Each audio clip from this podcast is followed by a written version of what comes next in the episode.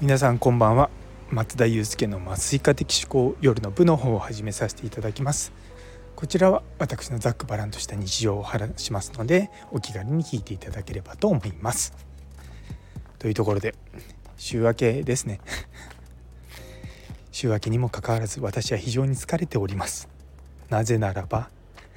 昨晩ですねあのネットフリックスをビンジウォッチしてしまったって。あのビンジウォッチっていうのはあの一気見みたいなやつですあの英語でよく言うんですよあの週末何してたのっていやビンジウォッチしちゃったあのドラマみたいなビンジって僕ちょっとよくわかんないんですけどとりあえずビンジウォッチってめっちゃそれをなんかもうハマってもう見続けるみたいなみたいな感じなんですよね。で僕が何を見たかっていうとですね会社は学校じゃねえんだよっていうドラマなんですよ。2018年かな。ABEMATV でやってたあのサイバーエージェントの藤田進さんの、まあ、自伝に近いフィクションドラマなんですけどもめちゃめちゃ感動しましたね。よかった。まだねあの第1部じゃないファーストシーズンが8話あるんですけど昨日9時半ぐらいから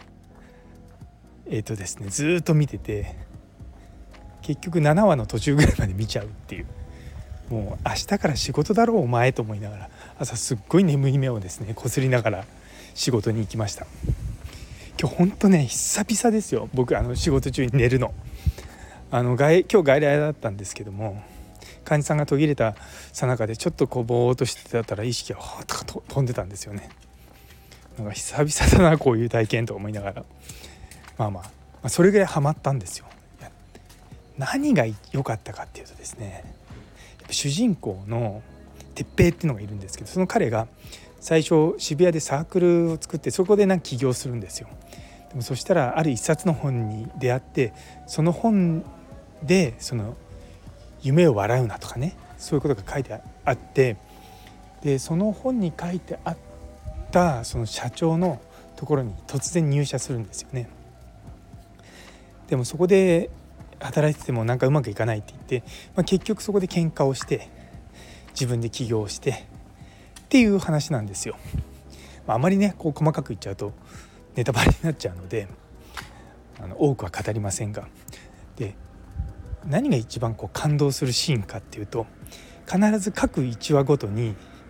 「会社は学校じゃねえんだよ」っていうセリフで始まって周りの人たちにこ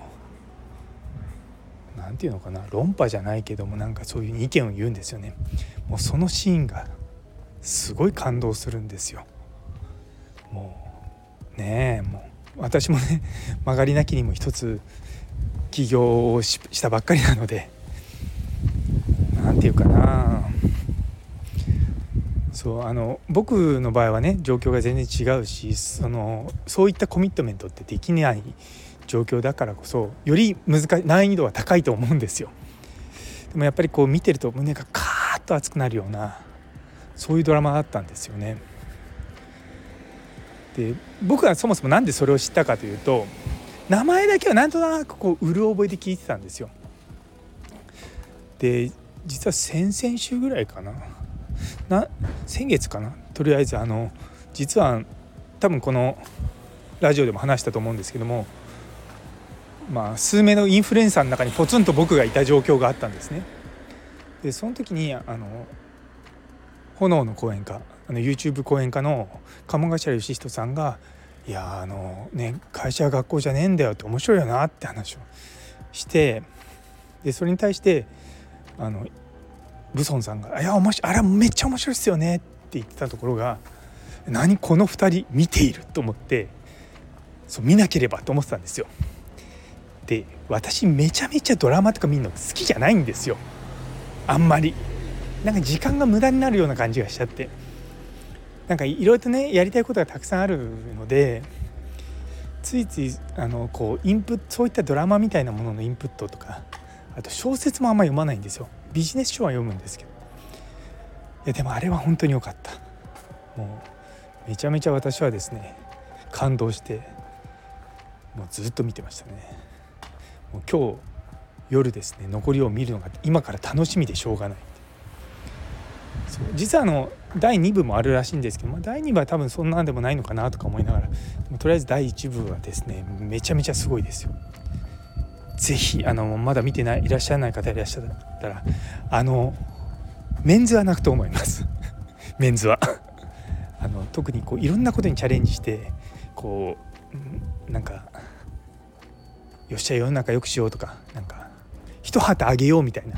気持ちを持ってる人がの心の中にはですねもう絶対にこれは響きますよ。っていうかね実は僕そう今日朝勉強会でその話しようかなともちょっと思ったんですよ。でも結局やめやめたんですけども初期研修の先生見てもらいたいな。で、